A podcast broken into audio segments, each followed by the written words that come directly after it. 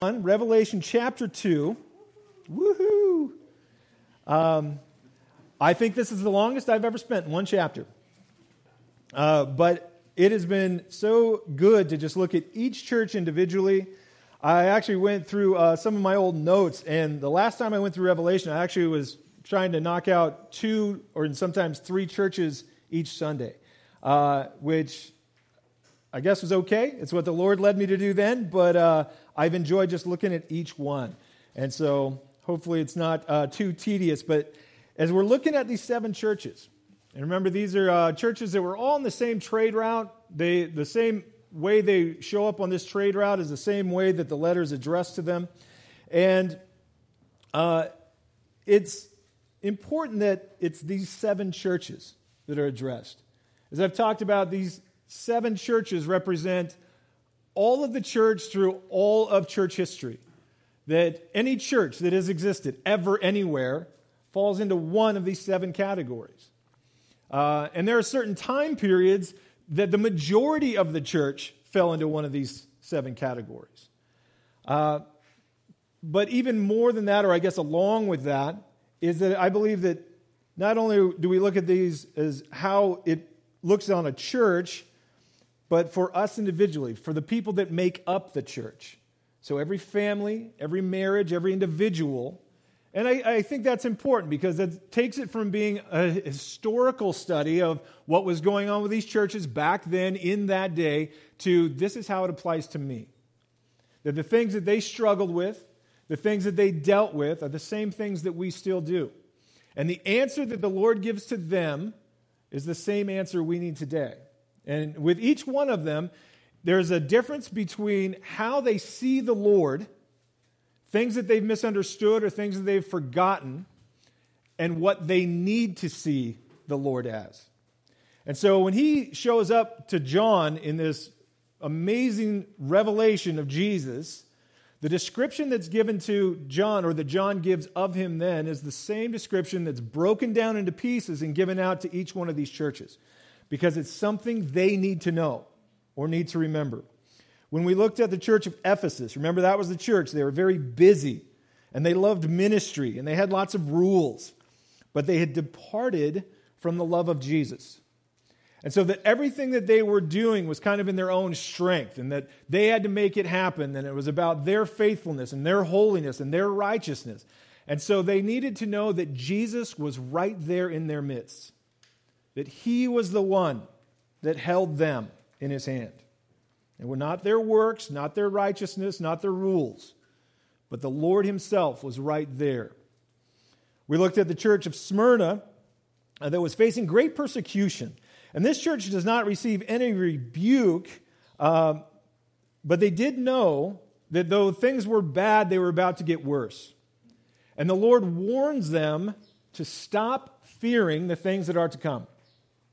That this fear was starting to control them. Their fear was starting to, to, to, take them off the focus of the Lord. And so to them, he reveals himself as the Alpha and the Omega, the Omega, the first and the last, the one who has overcome death itself, to tell them, I've got it all under control. I'm in charge of all things, even this trial that you're about to go through. Stop fearing. Then we looked at Pergamos, now, Pergamos, uh, again, as many of these churches, looked great on the outside, had a lot going on. And the problem was is that they had uh, begun to allow this false teaching to come in. Now, not a false teacher. So there wasn't somebody actively in that church that was teaching false doctrine. But they had taken ideas, specifically two of these ideas, and just began to kind of give ear to them within the church. So the first was the doctrine of Balaam.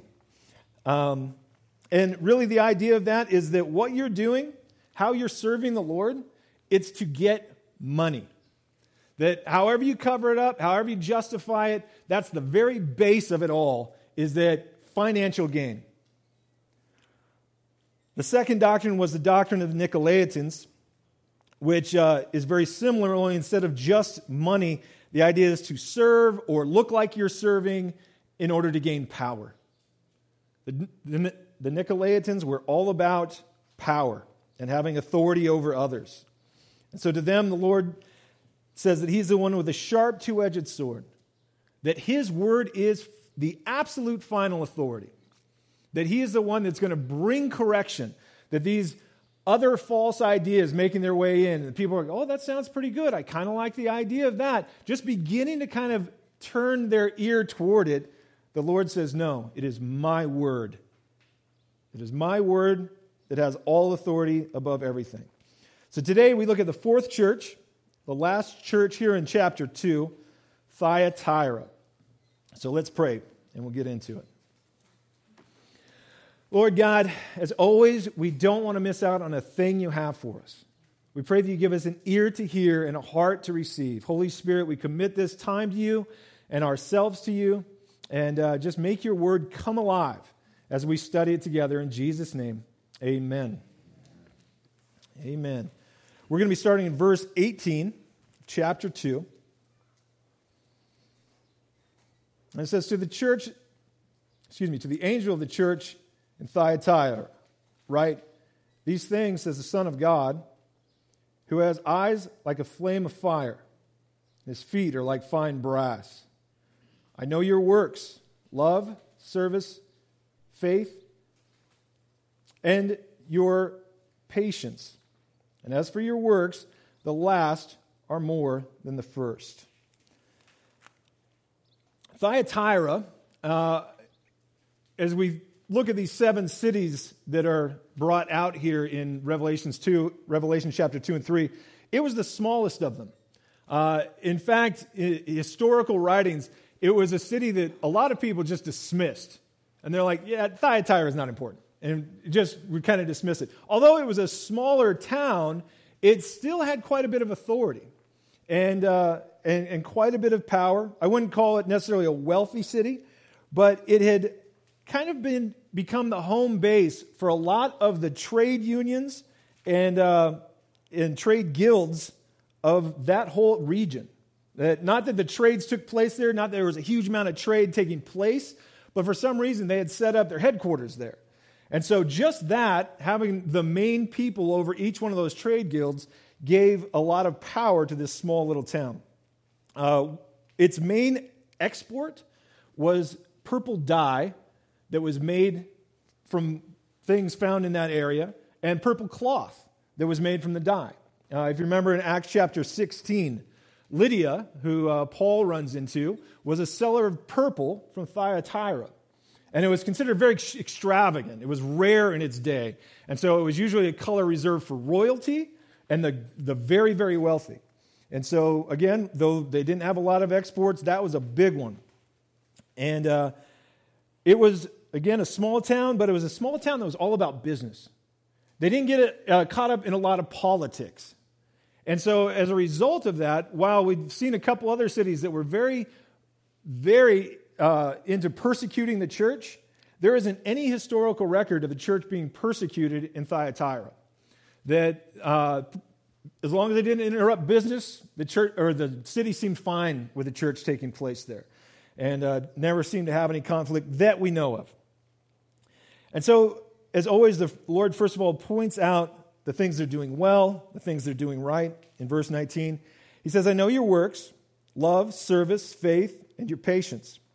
And as for your works, the last are more than the first. Uh, again, Jesus is not speaking in a sarcastic way, and he's not pointing to their lack of love or lack of faith. He's already he's saying you guys are doing well in these areas. Um, so he's sincere about that. And really, if you stopped right there, it's a great report. I mean, these are the kinds of things that we would want to be said about our church or about our lives, right? That people say, Look, I see you serving the Lord, I see you loving the Lord, uh, it's sincere. And, uh, and, and I think it's important to understand that these, these things were real for them. You know, the Lord says, I, I know your works and love. These were people involved in their community. They were encouraging other believers and they were doing things not just within the church, but outside of the church. They were involved, right? And that they were motivated by love.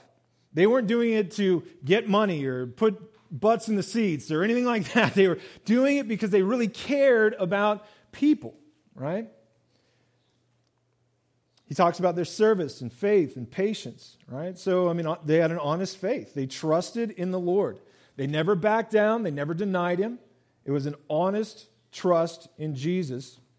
And uh, that they'd been doing it for a long time, that they've had patience in the things that they've done, and that they've been serving one another. There's a big difference between doing works for people and serving people, right? And so there's a division there. So the Lord said, I know your works, I know what you're doing, you're busy, and, and you're doing this, but then he breaks down, but you're actually serving them, right? And that has everything to do with motive. They're serving people within the church, and I believe people with outside of the church as well. Again, if you stop there, it seems great. I think this is the church that if you visited, you'd be like, man, these people were great. You knew you'd probably come through the door, somebody give you a big old hug, no COVID restrictions back then, of course. And, and well, oh, come on in, sit down, absolutely. Hey, meet these people. And there'd be like all this like flurry of activity, and, and, and they'd instantly try and plug you into one of their programs. Hey, we got a lot going on. We got stuff for kids, we got stuff for teens, we've got people, you know, stuff for retired people. Where would you like to serve? What would you like to be a part of? There's a lot going on. And again, you go, wow, seems great. These people were pretty excited about what they're doing. Um, and you would find that every Sunday, every Bible study was something very uplifting, probably, very encouraging. But it wouldn't be long before you realize there's never any mention of sin, never any mention of the cross, never any mention anything that might be offensive to anybody. It's all just happy, happy, joy, joy, right? That there's a lack of substance. And like we've seen with the church at Pergamos, there's been a backing up on the Word of God. That while they still teach the Word of God, they are backing away from anything that might offend. I think the sad thing is, I thought about this and I thought, you know what? I've run across so many people today, not, I mean, in our day, and you know the church they're looking for is Thyatira. It, they, that's what they want. They, they just want to show up, feel good, and go home. Don't tell me anything that's going to make me feel convicted or challenged or, or that I have to change something or tell anybody anything else. Just, I just want to feel good and go home. And it isn't that they're ignorant of the problems. And we're going to see that with Thyatira, there are some huge problems. In fact, I have talked to people at, that absolutely know, in fact, have sought out the church because of the problems it has because of the things they purposely avoid. Because, again, they don't want to hear it.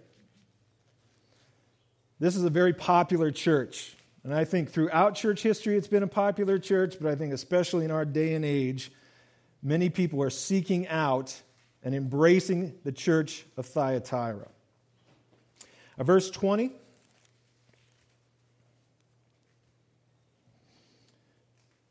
says, Nevertheless, I have a few things against you because you allow that woman Jezebel, who calls herself a prophetess, to teach and seduce my servants to commit sexual immorality and to eat things sacrificed to idols.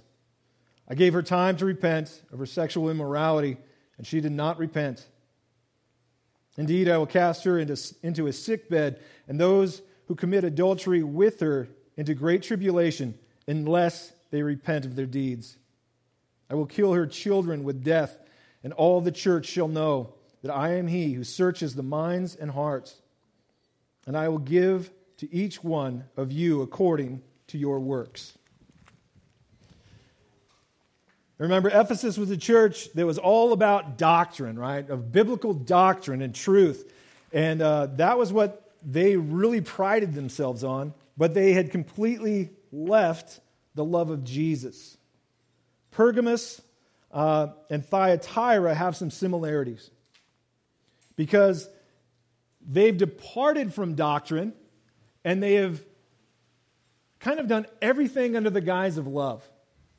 Oh, let's just be loving people. Let's just be accepting people of whatever somebody's doing. Let's not tell them they're wrong. Let's not tell them they need to change anything. Let's not talk about sin or repentance or any of that. Let's be those that are just love, love, love all the time, right? The problem is that's not the definition of love. Love isn't telling somebody what they want to hear. Love's doing what's right and best, really looking out for them, right? And sometimes that's speaking a hard truth. Thyatira, while Pergamos was kind of just starting to go in that direction, Thyatira is full on, right? Pergamos was just kind of tuning their ear a little bit, turning their ear a little bit to those, those teachings. Thyatira has allowed a teacher to come in and put down roots. In fact, she has such a hold, while she probably didn't claim to have any authority over the church, oh, I'm not a leader, I'm not a pastor, what she was doing was subverting all the authority of the church. And there, there, were those, not all, but there were those within the church that saw her as the final authority of, of what is true and what's not. That she was the keeper of some secret truth that everyone else was afraid to, to teach on or get near. And I found often that's the case. False teachers try and make their way in, and they're like, oh, I don't want to be in charge of anything. Oh, I don't want to be a, an elder or a leader or anything. But they just, just plant those seeds. Just, just cause that division. Just bring out the, those, those things that suddenly start to put them in charge, though they have no title. Right? It's very subtle, and we got to remember that with all of these churches, it's easy to see the extreme and go, "Well, we'd never allow that." These things are all so subtle. This comes about slowly and well planned. Again, this is why the Word of God keeps us safe. It's the reason we, that we focus so much on the Word of God, because it's what keeps us safe. The more we get closer to the character and the personality of Jesus, man, the more obvious the counterfeits become. We don't need to study the counterfeits. We don't need to look at every false teacher or every false teaching. Man, we just need to get closer to Jesus as we study his word. And then when the false teacher comes along, then we just go, something's not right there. Sometimes you can't even put your finger on it. Sometimes I can't quote a, vo- a verse and go, oh, it's this or whatever. I just go, something's not right.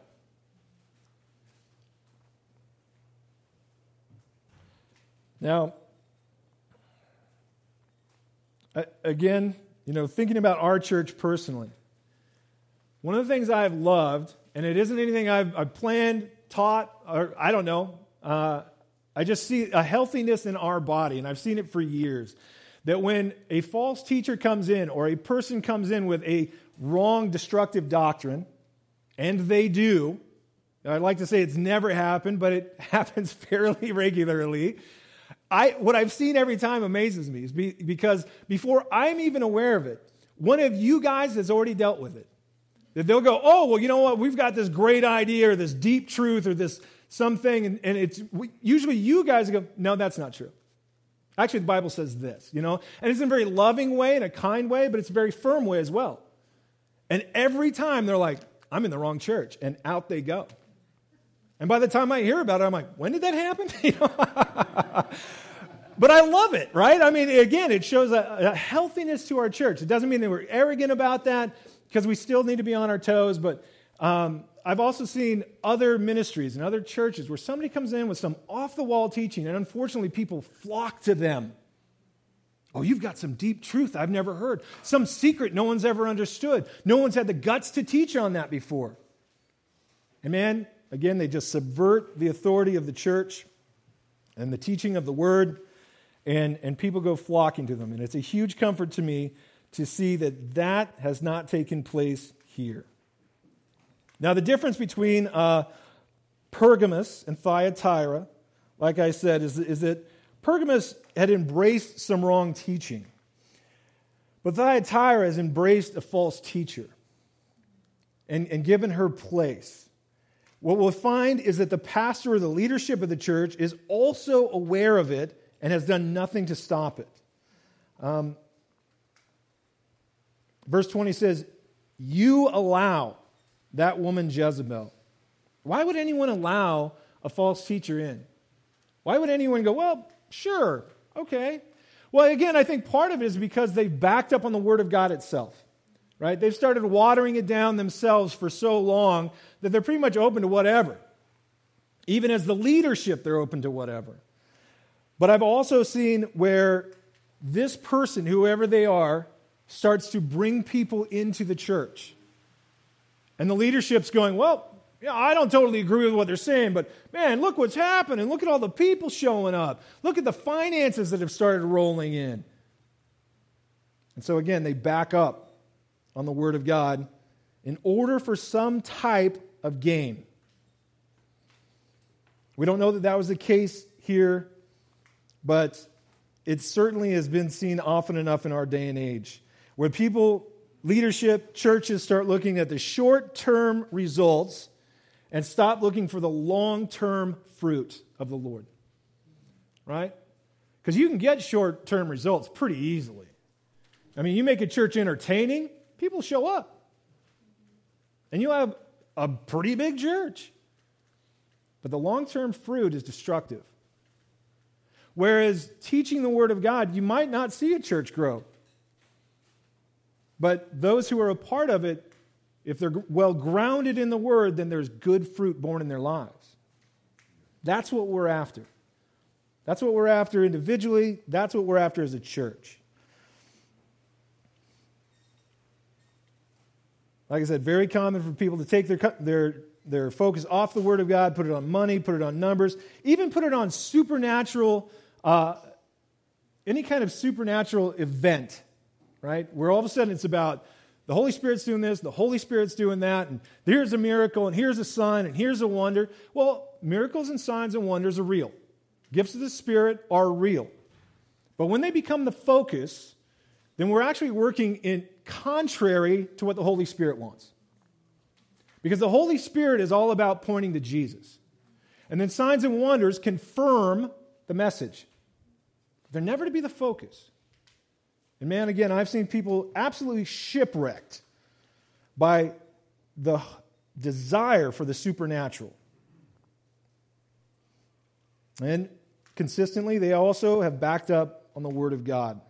When they do te- teach it, they just kind of cherry pick here and there, take stuff out of context, right? And we've all heard those Bible studies where they'll open up, and it doesn't really matter what verse they read, and they read it with lots of conviction and excitement, and then they'll spend the next 45 minutes talking about whatever they want that has nothing to do with that verse. You're like, why did they even read that? And they'll go, well, hey, we're teaching the Word of God. No, you read a verse. It's good, but that's not really teaching the Word of God. It certainly isn't teaching the full counsel. Now, this Jezebel, again, has found her home there in this church. Jezebel, of course, was probably not her name. Uh, it was a, a, pretty intense, and still remains to this day, a pretty intense insult, right? So when the Lord speaks of it, he's most likely pointing back to 1 Kings chapter 16, uh, where Jezebel first shows up. She is the most evil woman in the entire Old Testament. Absolutely horrible. And she shows up there in, in verse, or excuse me, in 1 Kings 16 and marries King Ahab, who was a jerk. He was horrible. and, and she takes him to the next level of horrible, right? He was terrible on his own, already doing very evil things. She marries him goes, Oh, yeah, come on, let's, let's ratchet this up a little bit, and takes him to a whole other level of evil. And then tries to spread that evil through the entire nation. And so the Lord is saying, This woman does the same thing. Verse 20 says, First of all, she calls herself a prophetess to teach and to seduce my servants to commit sexual immorality and to eat things sacrificed to idols. She sells herself as a prophetess. And again, this was probably very subtle. Showed up, went to church for a while, seemed to have a few insightful things to say, and then she drops well, I am a prophetess. Whoa, prophetess. Okay, that's cool, right? And everybody else is like, hey, do you know she's a prophetess? Like, she can prophesy over you or whatever. And then she starts to teach a little bit more, right? And starts to, well, you know, if you if you really want to know the deep things, there's there's some pretty deep things that I know. Oh, really? Right? And it's it's like fishing. She's just throwing out lines. As soon as somebody seems interested, hooks them, reels them in. She doesn't need a lot, just a few. And suddenly she's got a, a group of people that see her as the authority above everything else. the one that's got the deep insights. And so she's able to then slowly start introducing these other things, seducing the people. And the idea with both of these things as it talks about seduction and it talks about idolatry, or adultery, I mean, is that they're both physical and spiritual. That there is a spiritual seduction taking place. I've got the secret things you don't know. I'm the key to everything you've ever hoped for, right? But then there is also a physical side to it as well that's just a sexual immorality. And so she starts drawing people in a little bit of, at a time. And the Lord is making it clear. She calls herself a prophetess. She's not mine. She does not speak for me. She has nothing to do with me. She is Jezebel, leading my people astray. And again, leading them into sexual immorality and leading them into idol worship, eating things sacrificed to idols. Now, some people get that confused because they're like, wait a second, didn't Paul deal with that whole thing and eating things sacrificed to idols? And he said, hey, don't even sweat it, don't worry about it, just eat whatever's set before you. Well, Paul's point in 1 Corinthians 10 was that, that don't worry about meat. I mean, to those who have knowledge, we know that food is food and there's no supernatural thing or demon or uh, power attached to that. So don't worry about where that food came from, just eat it. What they're talking about here, what the Lord's talking about here, is that she has seduced people into believing what the pagans believed is that the food or the animal sacrifice there in the temple had received some supernatural power. And if you eat that meat, you will also receive supernatural power, right? So taking them right back into the pagan religions, and in a way, it's, it's witchcraft. That she's leading them right back into like, oh, you want something deep? You want the supernatural power? Then the pagans actually have this part right.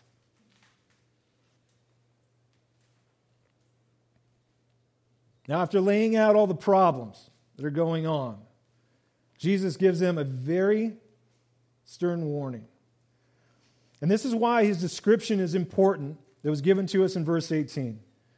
The Son of God, who has eyes like a flame of fire and his feet like fine brass. The Son of God is the idea of absolute authority. Sometimes in our culture, we think of the Son being less than the Father. But in the Hebrew and also in the Roman culture, that the Son had the same power or authority as the father when he got to a certain age of manhood, right? That there wasn't, it wasn't less and greater, it was equal. And so, by saying that he is the Son of God, absolute full authority, eyes like a flame of fire, is the picture of a purifying, penetrating view that is able to judge with perfect justice. That he looks through every facade, he looks through every fake thing in our lives, everything that we've hidden that's on the inside that we don't admit to anybody else. He sees it all. And he is able to judge perfectly. He never overdoes it, he never underdoes it, right? He sees all, he knows all. Feet like fine brass. Uh, in the Old Testament, it was called bronze. The New Testament, it's called brass. Uh, and the picture is the same that it is a picture, again, of judgment. Now, here it, it's interesting because it has a double meaning. The fact that it's his feet are important because it's the judgment, at least the first meaning is it is the judgment that Jesus has walked through for us. That he has taken that price that we owed upon himself. And the second part of that meaning is which qualifies him to judge perfectly right? He doesn't judge from a place not understanding our pain, not understanding our temptations. In fact, he's walked through all of it and paid the price of all of it. Therefore, he judges perfectly, right?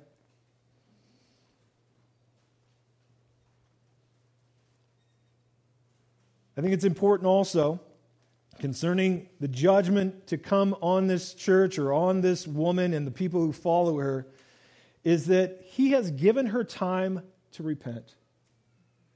Too often people, you know, push and push and push, or they walk just outright in sin. And when it all comes down, they go, oh, How could God do this to me? Why wasn't there a warning? Well, there was, first of all, the Word of God that said, if you do this, there's a bad outcome at the end of it, right? Oh, yeah, but I didn't believe that. Well, there you go, right? There, there's repercussions, there's natural consequences. Verse 21 says, I gave her time to repent of, sex, of her sexual immorality, and she did not repent.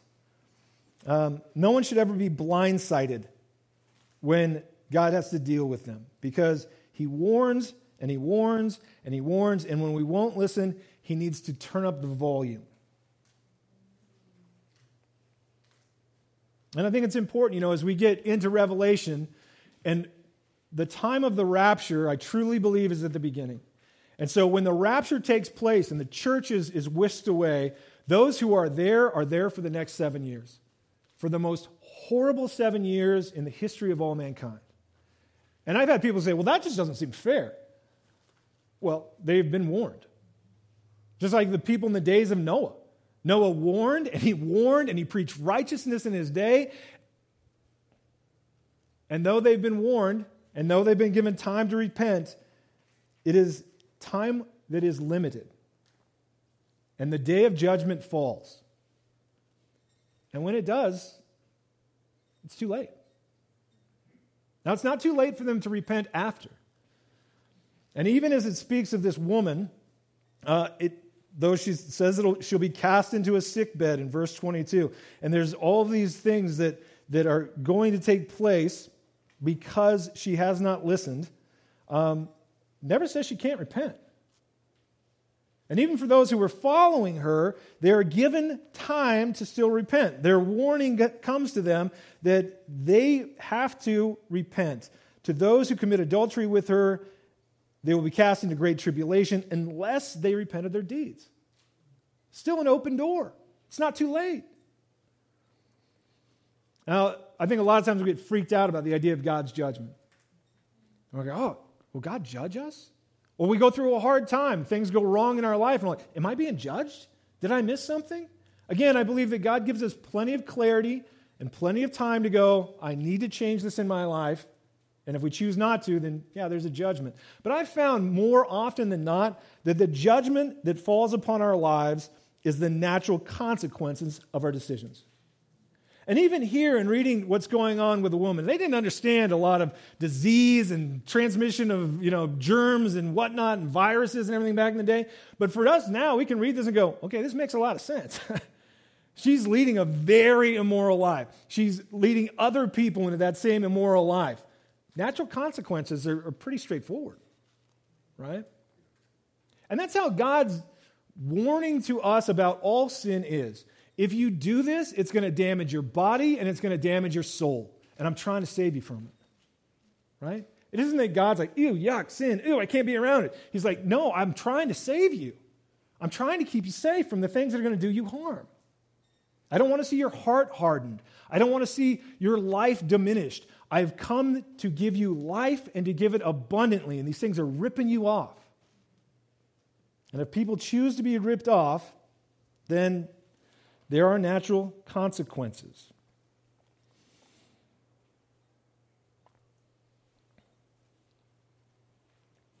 But I think also it's important to remember is the idea of his eyes of fire and that perfect judgment is that it is for refinement. This isn't a judgment about their soul. This isn't a judgment about their salvation. This is a judgment to come to refine them to bring them back to a place of repentance, to make their walk stronger than it's ever been before. He's got to deal with the cancer of this sin that has taken place in the church, and those who will not repent of it, that would continue to spread it, they will be dealt with as well. For Jezebel, it says that will, she will be cast into a sickbed. Also, her followers will fall into great tribulation. And kill her children with death, which is most likely a reference to her close disciples. To those, not just those who were kind of following her, oh, this is an interesting teaching, but those that were very close to her as her own personal disciples. And again, we can look at it and go, man, that seems harsh. But it's to bring them all to the place of repentance. It is to protect the church. And not just the church there at Thyatira, but the whole church. In verse 23, it says, And all the churches shall know that I am he who searches the mind and the heart, and I will give to each one of you according to your works. Again, it's about that the eyes like a flame of fire. Man, I see it all. I see it all. I see everything going on. And again, that terrifies us to some degree because we're like, oh my, my, goodness, you know, these things that we, we hide or we think we hide, and the Lord sees through them all.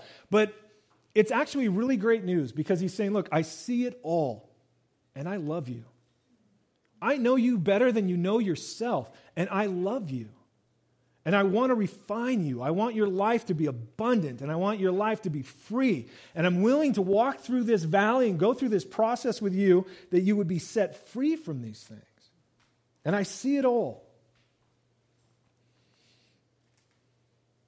Some mistake that time given to repent as actually permission from the Lord. And that's a horrible mistake.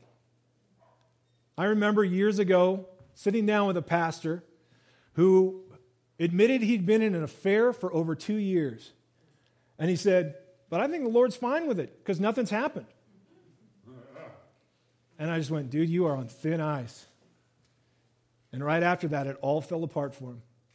And he never came back. Never came back to that same place. That he had been given time to repent. And instead, he wanted to see that as time as, as permission for his sin. Horrifying. All right, verse 24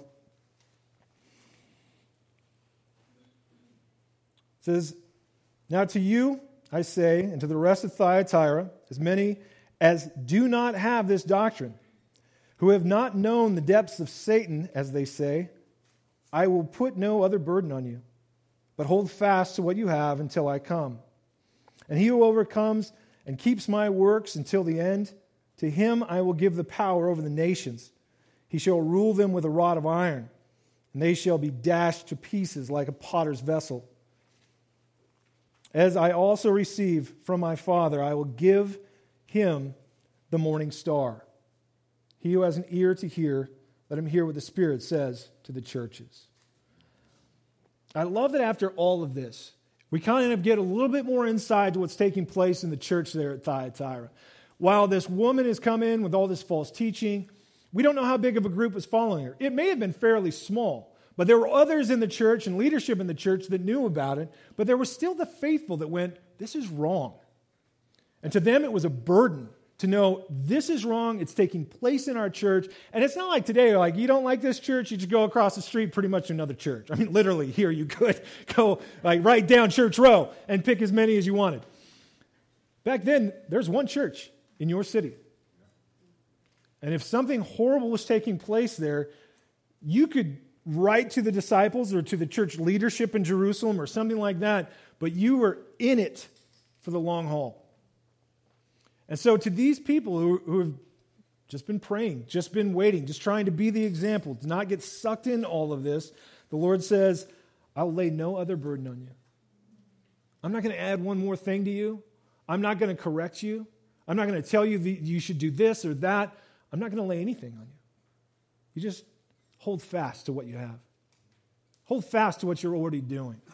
Keep loving people. Keep loving your family. Keep serving Jesus. No other burden laid upon them. And again, to me, that, that's a great comfort because it'd be really easy to be those people and just constantly beating yourself up. Oh, I should have done more. I should have said this. I should have done that. Why aren't things changing? Right? And take all that responsibility on. And the Lord goes, No, I'm not laying anything on you.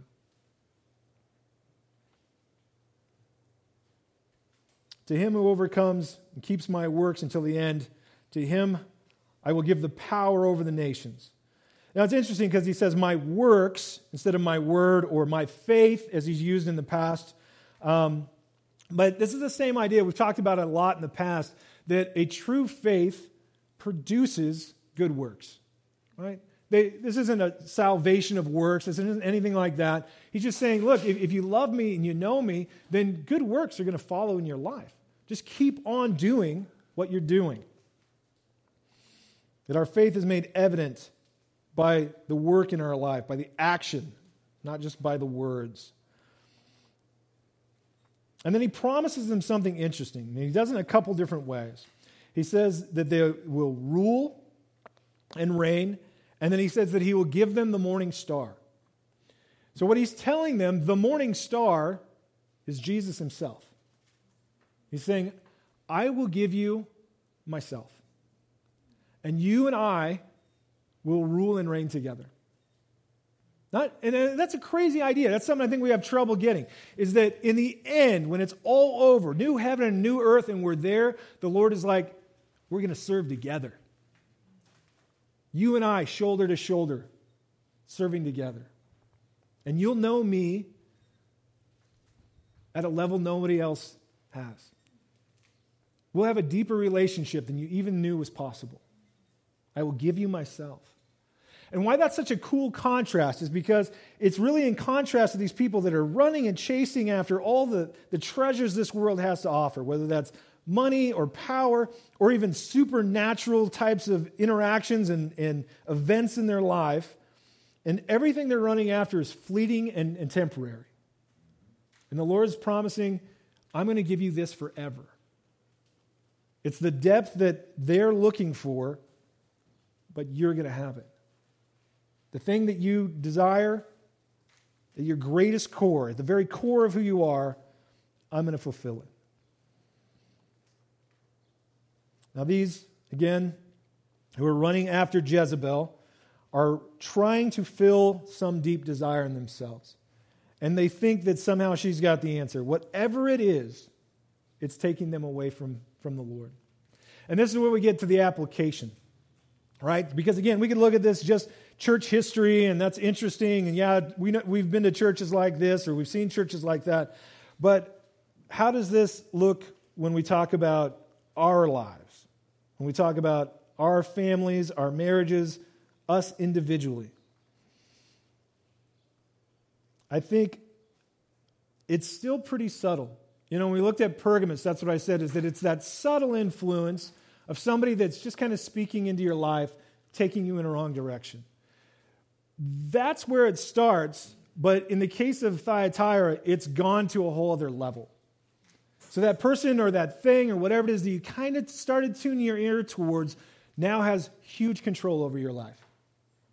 And that can be a, a friend that gives bad advice or is a bad influence. It can be a personality or an influencer in, in media or on social media, whatever it might be. I think it can also be an object or a substance. Again, I've known people that are like, hey, you know what? Even as Christians, we've got freedom and we can do this. And they start, you know, getting into, you know, just messing around with drugs a little bit or drinking a little, little bit more than they should. Oh, yeah, we got freedom. And all of a sudden, it's got a huge hold on their life, far more than they realized. And it's ruling them. I think that's what Jezebel looks like.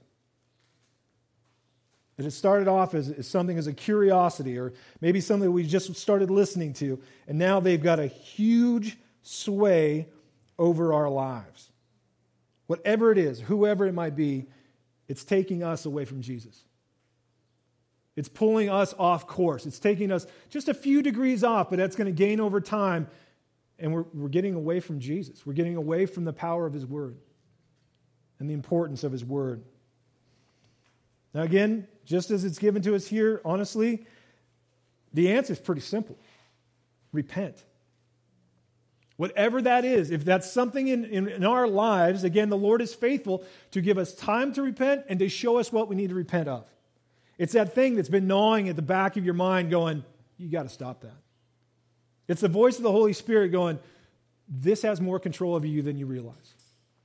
Maybe it's other people in your life going, you got to lay that down. We need to repent, turn our direction back to Jesus. Make ourselves accountable to others to go, look, this is a bigger problem than I realized. I need your prayer. I need your support. I need to know you're here with me. And the good news is, is that, man, to him who overcomes, he's not going to put any other burden on you. He's not going to weigh you down some guilt, shame, wagging his finger at you. He loves you. He has looked at your life with his eyes of fire to refine. to bring about the abundant life in you, to set you free from these things that you didn't realize had such a huge hold over you. Simply hold fast to what you have until the Lord comes back. Amen? Amen. Amen. Let's pray.